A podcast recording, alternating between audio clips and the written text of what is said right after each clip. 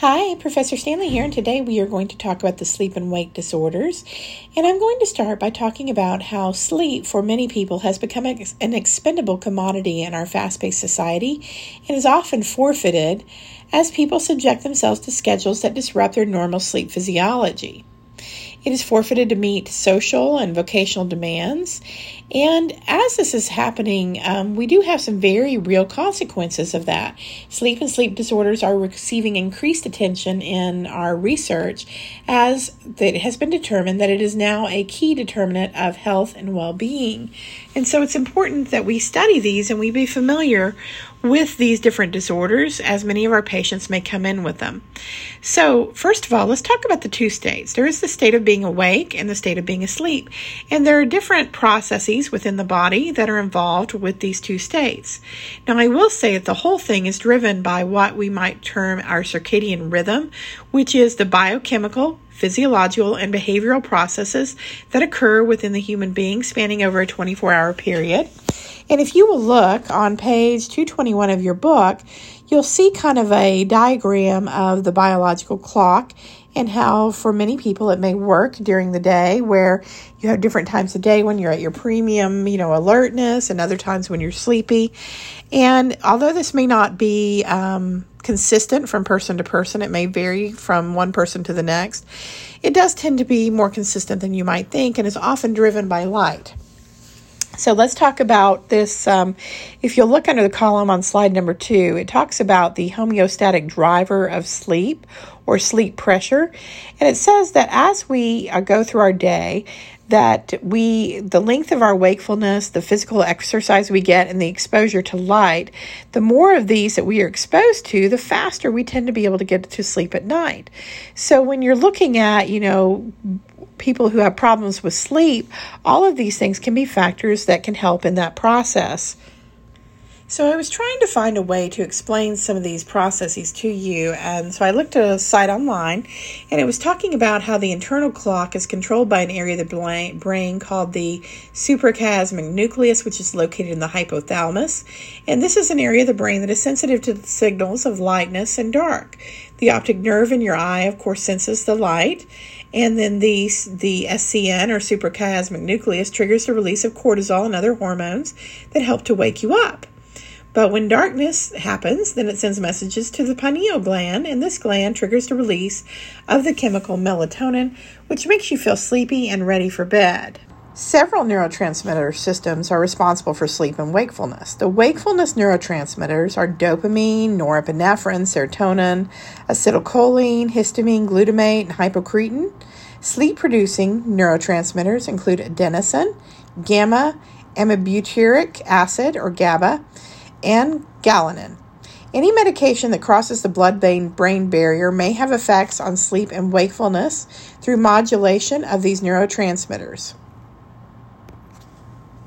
So, when you kind of start to put it all together, it's important to appreciate that the neurotransmitters involved in sleepful, sleep and wakefulness may kind of help you to understand some of your medications better. Like many of the medications used in psychiatry, for example, manipulate these neurotransmitter systems. For example, amphetamines, which promote wakefulness, increase the release of dopamine and norepinephrine.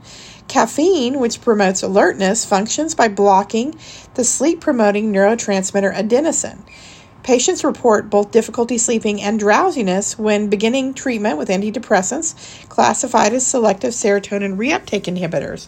So, once you start to understand that, it starts to make a little bit more sense on how some of these medications work and why some of the side, effect, side effects that we have actually occur.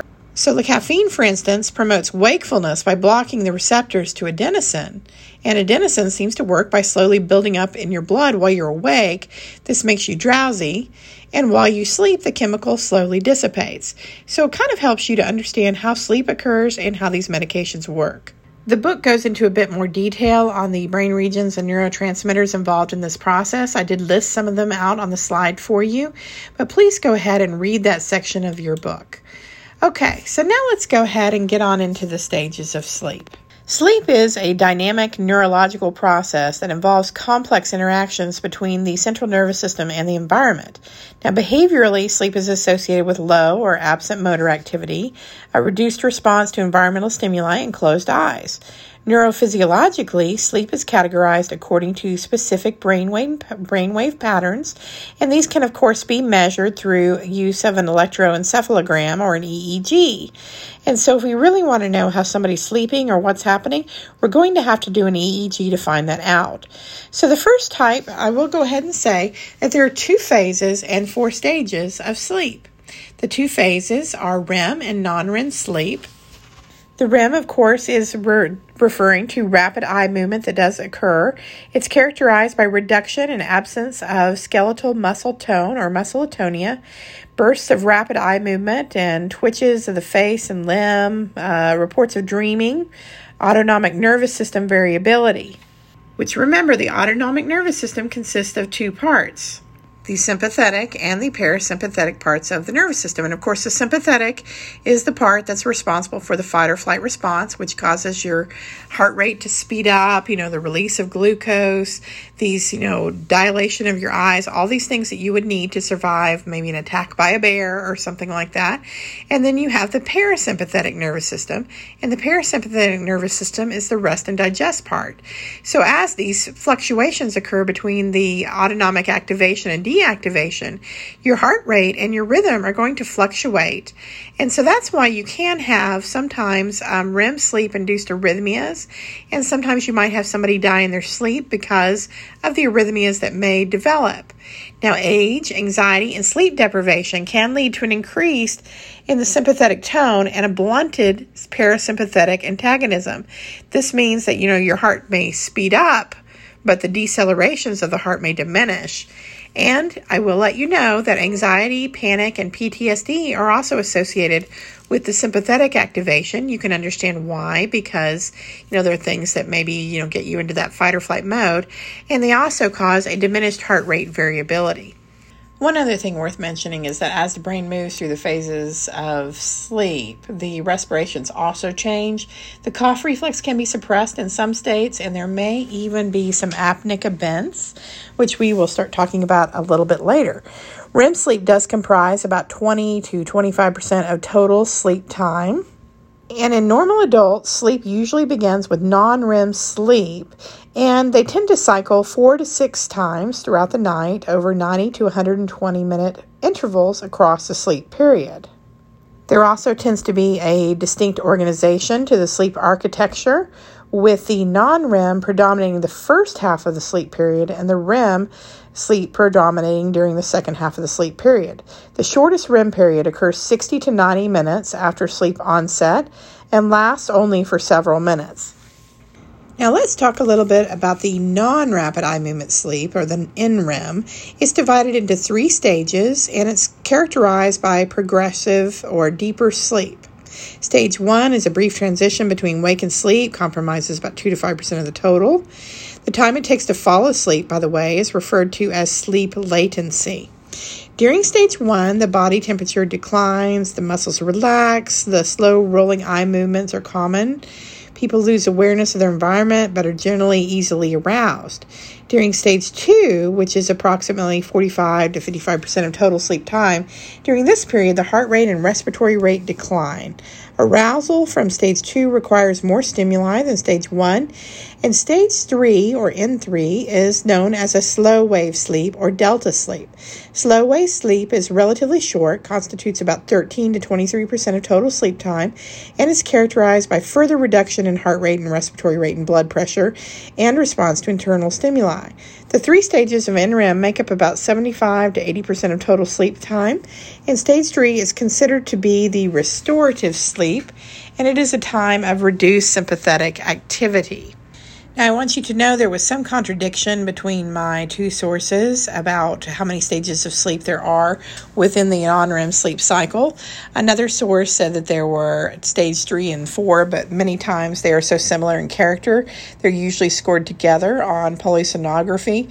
And so, in the case of that, you may actually see it referred to with non REM sleep as either three or four stages, depending upon the source that you're looking at. So you might ask yourself, so what's the big deal anyway? Why do we need sleep so much? You know, functions of sleep are somewhat still not quite totally understood, but based on several theories and models, um, people believe that it may include brain tissue restoration, body restoration, energy conservation, memory reinforcement and consolidation during REM sleep, regulation of immune function, metabolism, and regulation of certain hormones and thermoregulation. Healthy immune function and all these things are thought to be linked to sleep.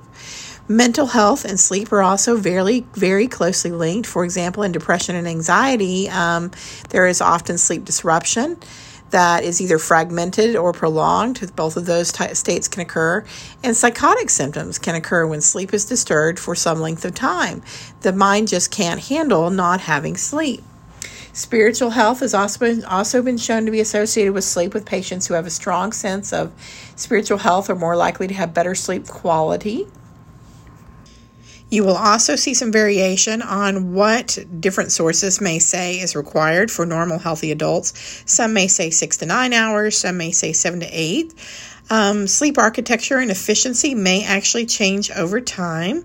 There's a small percentage of individuals defined as long sleepers who require 10 or more hours per night, and there are those that are short sleepers requiring less than 5 hours per night. The amount of sleep necessary to feel fully awake and be able to sustain normal levels of performance, however, is known as the basal sleep requirement. And it is variable from person to person, but there is, you know, some evidence that uh, people who are short or long sleepers have a higher incidence of mortality, and the ideal is probably between six and nine, nine hours a night. Um, timing, duration, and sleep quality are of close are of course age based. Adolescents may struggle with falling asleep, and older adults may tend to have more fragmented sleep during the night. Teenagers will often have a late night pattern of wakefulness and sleepiness, the difficulty maintaining wake, wakefulness that may occur until late morning. So basically, they they're going to stay up late, but then in the morning they're going to feel very very sleepy until probably 11 or 12 o'clock. And this can be a problem for teenagers because of the social demands of school and things of that nature that may um, be a problem when they're very, very sleepy. Young people tend to bring their phone to bed, which may affect sleep greatly. And, you know, the, the light, they believe that the light and the type of light that comes from the cell phone may be a problem, may cause problems with sleep. And also, there may be some cultural variability with sleep. Um, this may be due to cultural practices like mealtime. For example, European cultures may tend to eat, tend to eat very late at night, which may mean that they stay up later because the digestion is still occurring. Or it may be related to lifestyle cultural norms. In the American people, you know, we tend to be very more early type of risers. And so, you know, even though we don't get to bed as early, we still may get up early, which may lead to kind of sleep deprivation as a cultural norm for us. Different cultures that live near the equator may take naps due to the heat during the day. And so you can see how there can be a great deal of cultural variability for sleep. One source that I was looking at in preparing the lecture was talking about how to find out what your basal sleep requirement is. And they suggested there was a simple way to determine your basal sleep requirement. The first was to establish a routine bedtime and then allow yourself to sleep undisturbed without an alarm for several days. And they said this is usually best accomplished during an extended period of leisure time, such as during a vacation or something like that. The average of several nights of undisturbed sleep is a good estimate of what your basal sleep requirement is, what your body needs many people who who are able to track this you can find through doing this you can find an understanding of what your requirement may be so i thought that was interesting and you know may help you to deter- determine that because we are so functioning on schedules in our society that it may be difficult for you to know what it is that you actually need now, when they do believe that a person has a problem with sleep, there is something that can be done called a sleep study. You might also hear this referred to as, let me see the name for it here, a polysomnography. It's the most common sleep test. It's used to diagnose and evaluate patients with sleep related breathing problems and nocturnal sleep disorders. It usually involves one or two nights of sleep in a lab with electrodes and monitors placed on your head, on your chest and on your legs to record your brain waves, to record your eye movements, muscle tone, you know, heart rate and breathing and all those sorts of things. It does ma- measure the electrical activity in your brain, um, you know, eye and jaw movements, uh, nasal airflow, all these different things. You can see a list of them on my slide. And it helps to determine the continuity of sleep, which includes latency, that means how long it takes to get to sleep, the number of minutes awake, the number of wakenings during the night, and your sleep efficiency based upon a formula. Also helps to determine the sleep architecture, that is how you move through the different phases and stages of sleep, and sleep disorder breathing that may be occurring. For some people, especially with medications, there may be a decreased drive to breathe. For other people, they may have obstructive airways, and these can cause quite a bit of problems. So, if you'll go ahead and advance with me to the next slide, we're going to start by talking about narcolepsy. Now, narcolepsy is actually pretty rare. It's only thought to affect about 0.05% of the population, and it tends to begin in young adulthood. People who experience narcolepsy may also experience something called cataplexy, which is a bilateral loss of muscle tone while conscious. This is often triggered by strong emotions and may last for several minutes. Recovery, though, is usually immediate and complete.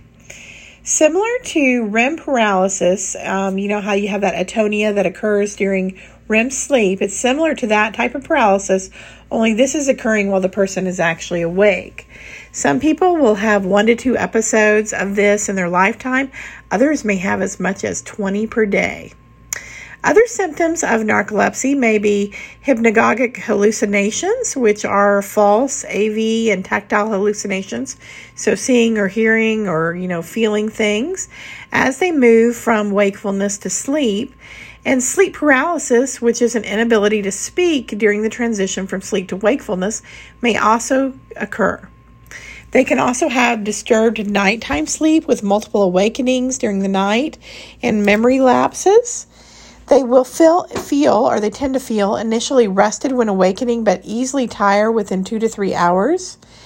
And measuring hypocretin, which is a neuropeptide that regulates arousal, can help to diagnose narcolepsy.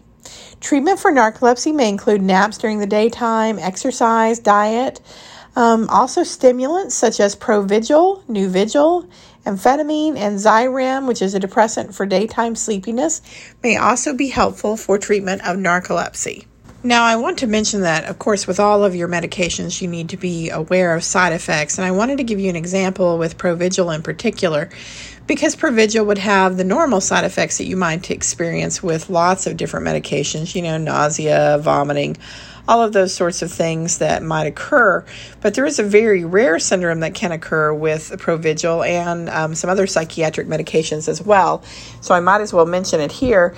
And that is known as Steven Johnson syndrome. And this is a severe skin reaction that can occur with Provigil and with lamotrigine, Lamictal, um, and some other medications as well.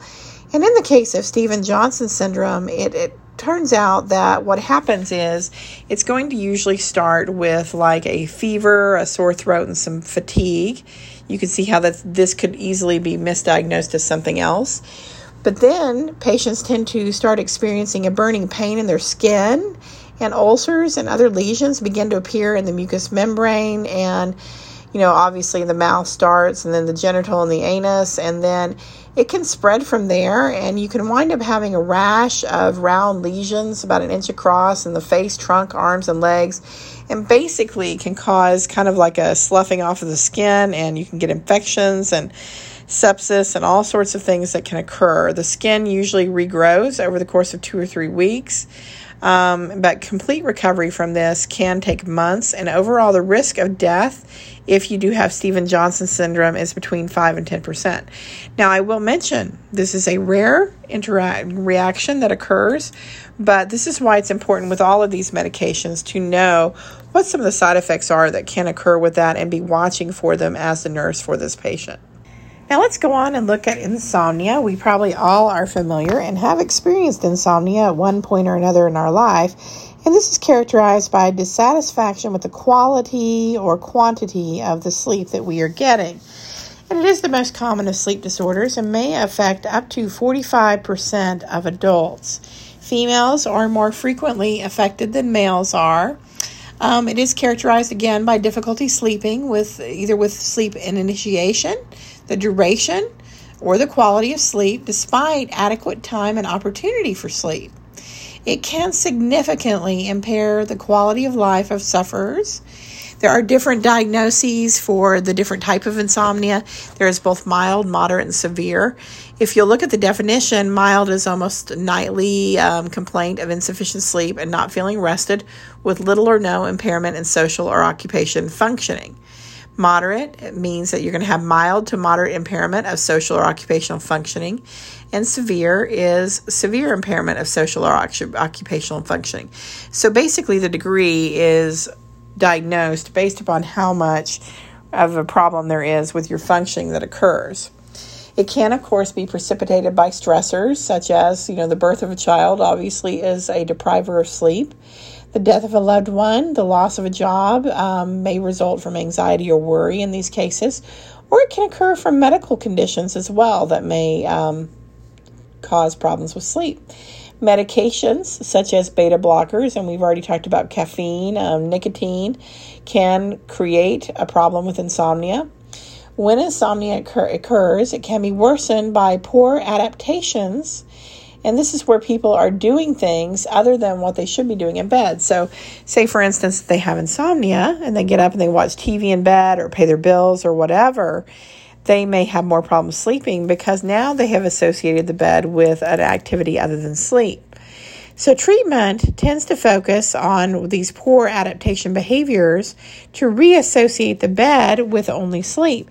And there's a lot of talk about um, sleep hygiene in individuals. And so it's really important that we focus on our sleep hygiene if we are having a problem with insomnia, and that we create good sleep routines. And I'm going to try to post out um, some sort of assessment for sleep hygiene on our uh, like list of things for the week.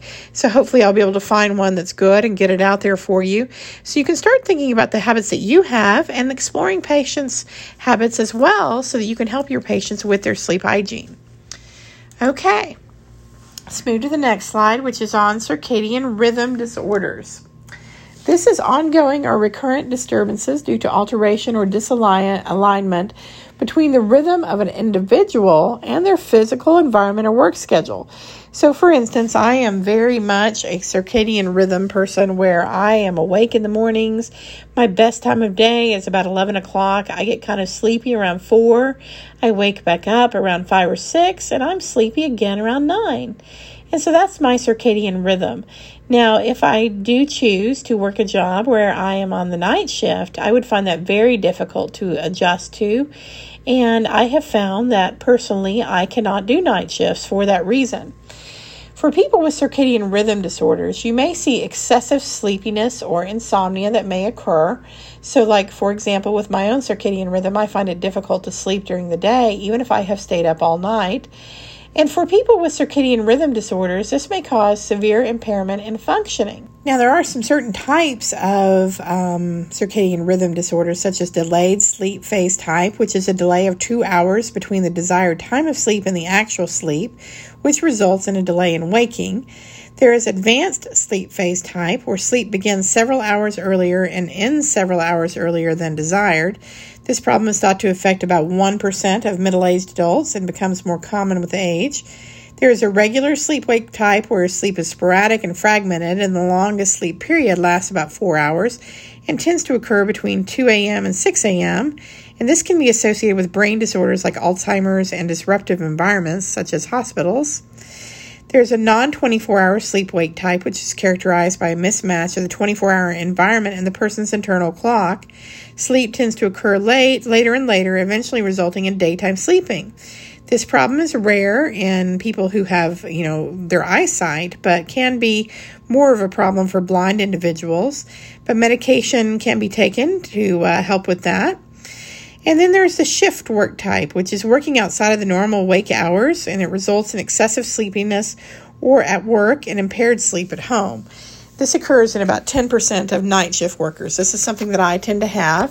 And if you look at some of the circadian rhythm disorders consequences, people who work the night shift or they get um, they tend to get two hours less of sleep per night than normal individuals, and they have a higher rate of moving vehicle accidents, GI and cardiac disorders, insomnia, and excessive sleepiness during the time that they're supposed to be doing what they're supposed to be doing. And this is often due to several factors. For example, a lot of our social obligations may occur during the day.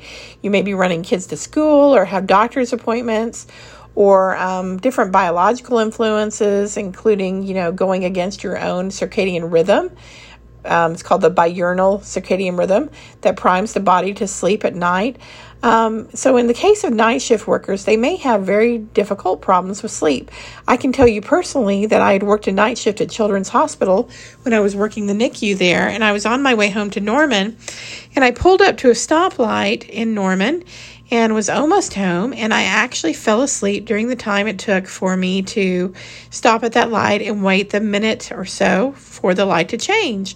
And so during that time, I slid into the car in front of me because I was asleep at the wheel.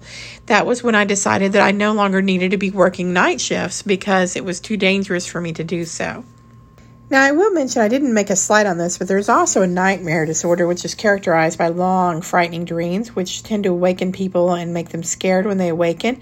It can begin in preschool and tends to increase until males reach about the age of 13, and for females, it tends to increase until about the age of 29. And about 6% of adults have monthly nightmares. The nightmares almost always occur during REM sleep, and it, the nightmare disorder can be diagnosed with repeated, repeated occurrences of extremely unsettled dreams that are remembered well upon awakening. Risk factors for nightmares include past adverse events. We'll frequently see patients with uh, a history of trauma who do have nightmares. Sleep problems and a familial disposition for sleep disturbances can also be predisposing factors. I will tell you there are some medications that we do use to treat this at night. Um, Minipress, for instance, which is a prazosin, which is a blood pressure medication, can help with nightmares and um, our patients do tend to have these a lot on the adult psychiatric unit because of their histories of trauma. There is another disorder called rapid eye movement sleep disorder, which is characterized by elaborate motor activity that is associated with dreaming. And these patients are actually acting out their dreams. And for people that have this, it is pretty rare. It's about 0.5% of the general population. It is most frequently seen in elderly men it can also be the beginnings of some neurological pathology, such as Parkinson's disease. Certain medications, such as SSRIs or SNRIs, can induce or exacerbate episodes, and diagnosis determined by clinical evaluation and polysomnography and video recording. Treatment focuses on patient and sleep partner safety. Placing the mattress on the floor is sometimes necessary to prevent injury, um, things of that nature. Medication wise, the use of an intermediate acting benzodiazepine can be helpful, especially in cases where there is a severe disruption to the sleep of the partner and there are a lot of concerns about safety. Restless leg syndrome can also be something that causes problems with sleep, and it is a sensory and movement disorder that is characterized by an uncomfortable sensation in the leg, um, occasionally, the arms and trunk are affected as well. Um, females tend to be affected by this problem more than men, and most of this gender difference is due to the increased risk of restless leg syndrome in pregnancy. And symptoms begin or worsen during periods of inactivity and are relieved or reduced by physical activity such as walking, stretching, or flexing. Symptoms are worse in the evening and at bedtime and can have a significant impact on the individual's ability to fall asleep and stay asleep. The cause of this syndrome is unknown, but evidence does suggest that it may be related to the dysfunction of the brain's basal ganglia circuits that use the neurotransmitter dopamine. So, there is likely to be a strong genetic component to this, especially when seen in individuals who are under 40 years old. Iron deficiency is also associated somewhat with restless leg syndrome, and diagnosis can be determined by clinical evaluation.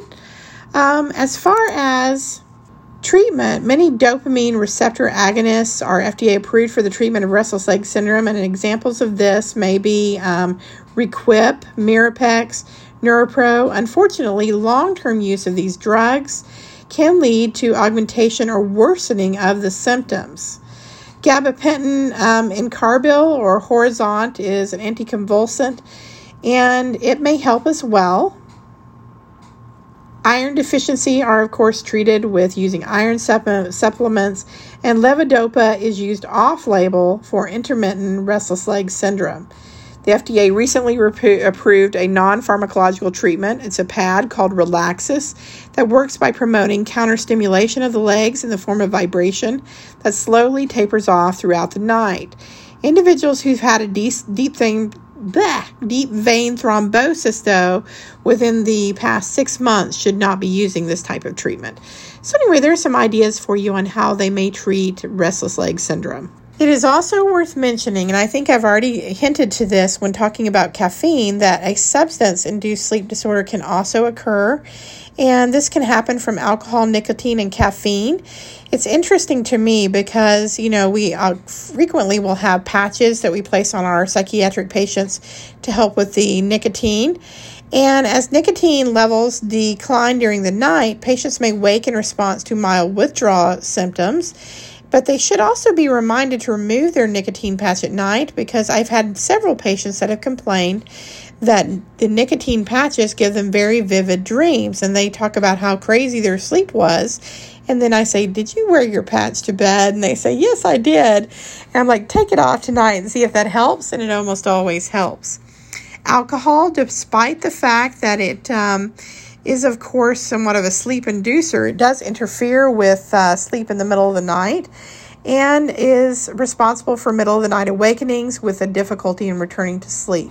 And we already talked about how caffeine blocks the neurotransmitter adenosine, which promotes promotes um, wakefulness and it increases sleep latency, reducing slow wave sleep, and acts as a diuretic also, which can cause middle of the night awakening for urination. So there's how that can occur. Now, I wanted to park a little bit on slide number, I believe it's 13, which is breathing related. And it talks about obstructive sleep apnea. Nurses now in all areas should be screening for obstructive sleep apnea. We do use frequent screenings for this. Some of the things that increase your risk are being male, being over 50 years old, um, excessive obesity, you know, weight, excessive weight, a body mass index above like 27%, I think maybe lower than that. I could be wrong. But anyway, um, those things can actually show um, patients who are going to be more at risk for obstructive sleep apnea. Other things that you measure might be neck circumference, um, whether or not they snore, whether or not they frequently feel tired during the daytime. All of these are assessment criteria for that. They say that as much as between 2 and 15% of adults may suffer from the presence, prevalence of obstructive sleep apnea, where um, they do have problems with that and it's characterized by recurrent absence of breath for five or more times per hour, accompanied by nocturnal breathing problems such as snoring or breathing pauses. And here again, that daytime sleepiness and fatigue we already start, talked about.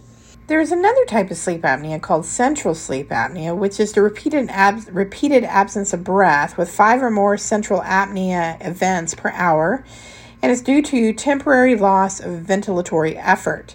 Unlike obstructive sleep apnea, this is characterized by variable respiratory effort without any evidence of any kind of airway obstruction.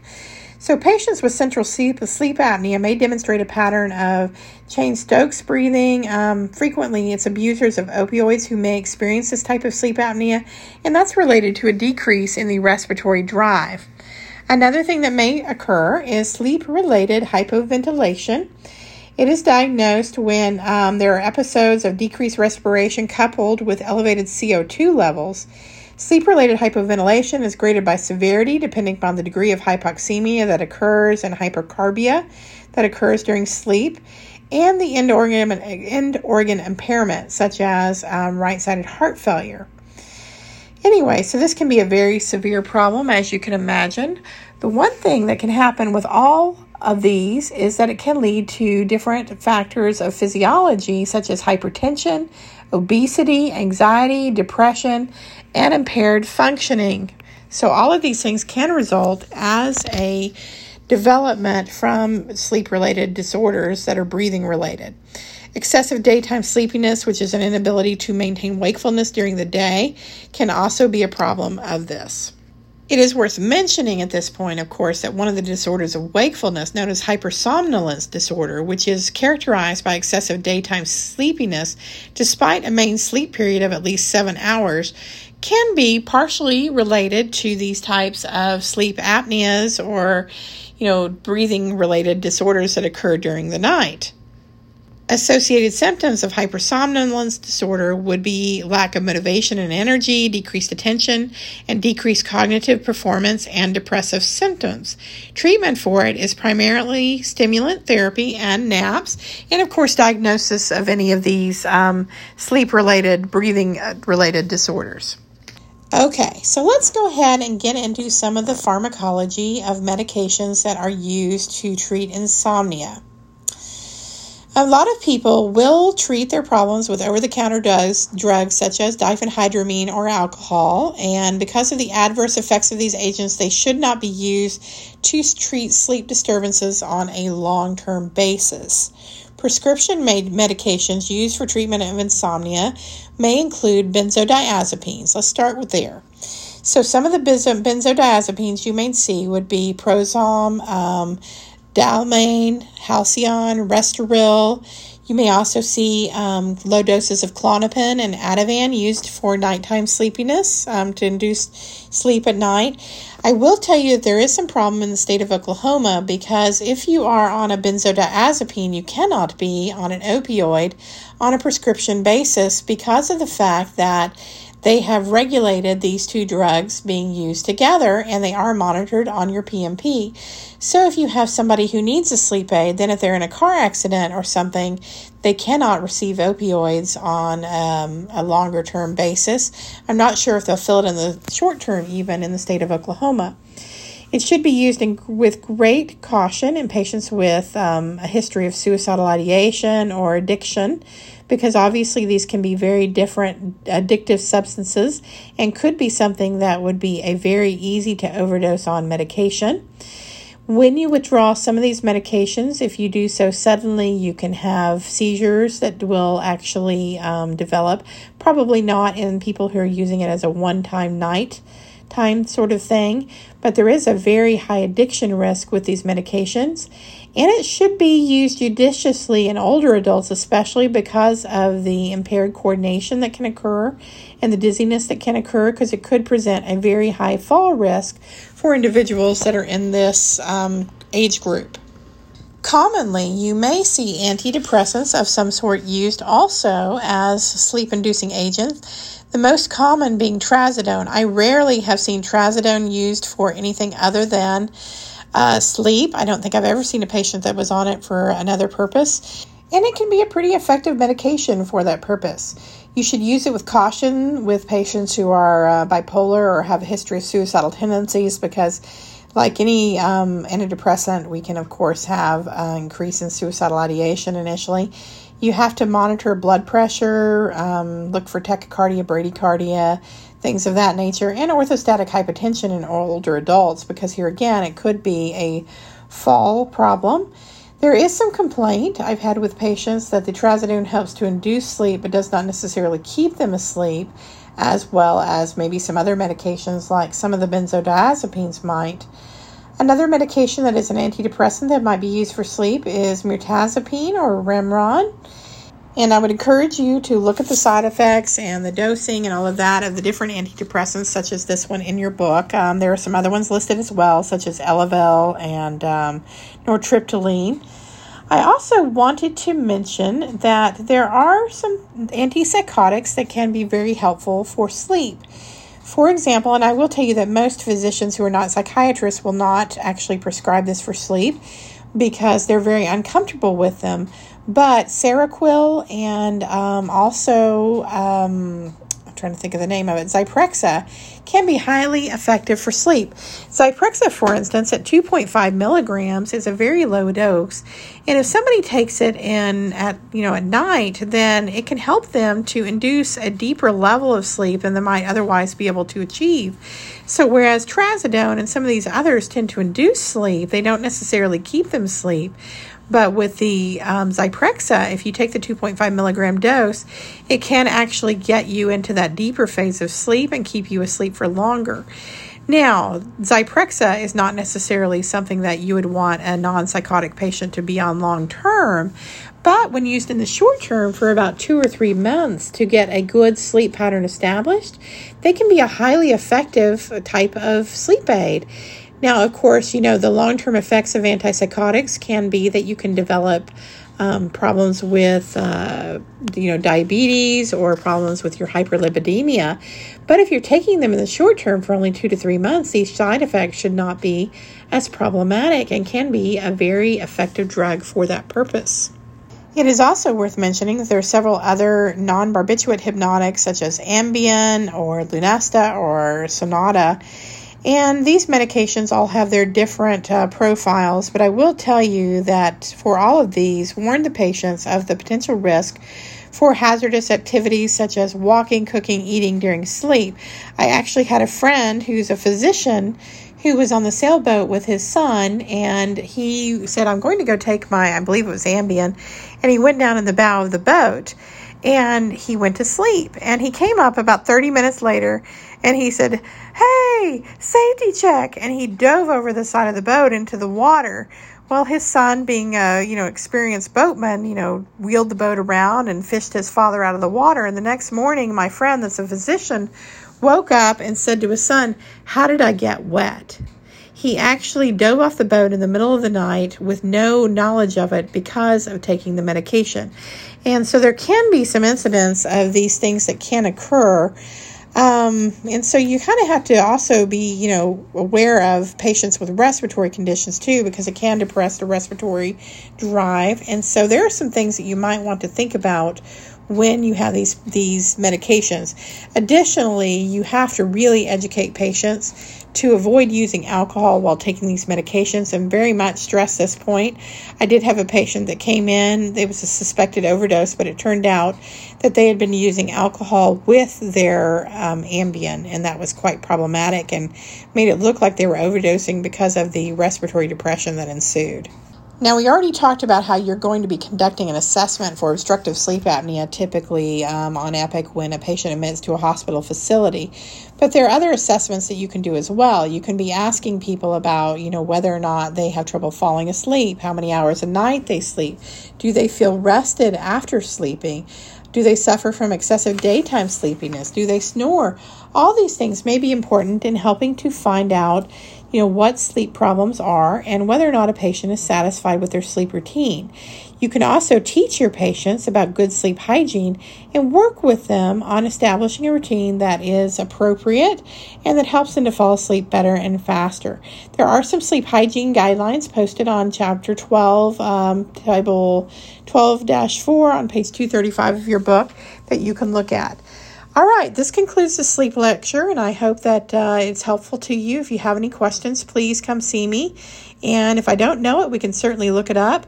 Take the time to be a responsible nurse and learn about some of these really common sleep medications and the side effects that they have. Again, they are found in your book on page 230 and 231. Especially know about Ambien, um, Trazodone, um, Remeron, Seroquel and um, the benzodiazepines because these will really help you when you have patients that you're giving these medications to. Again, thank you for listening.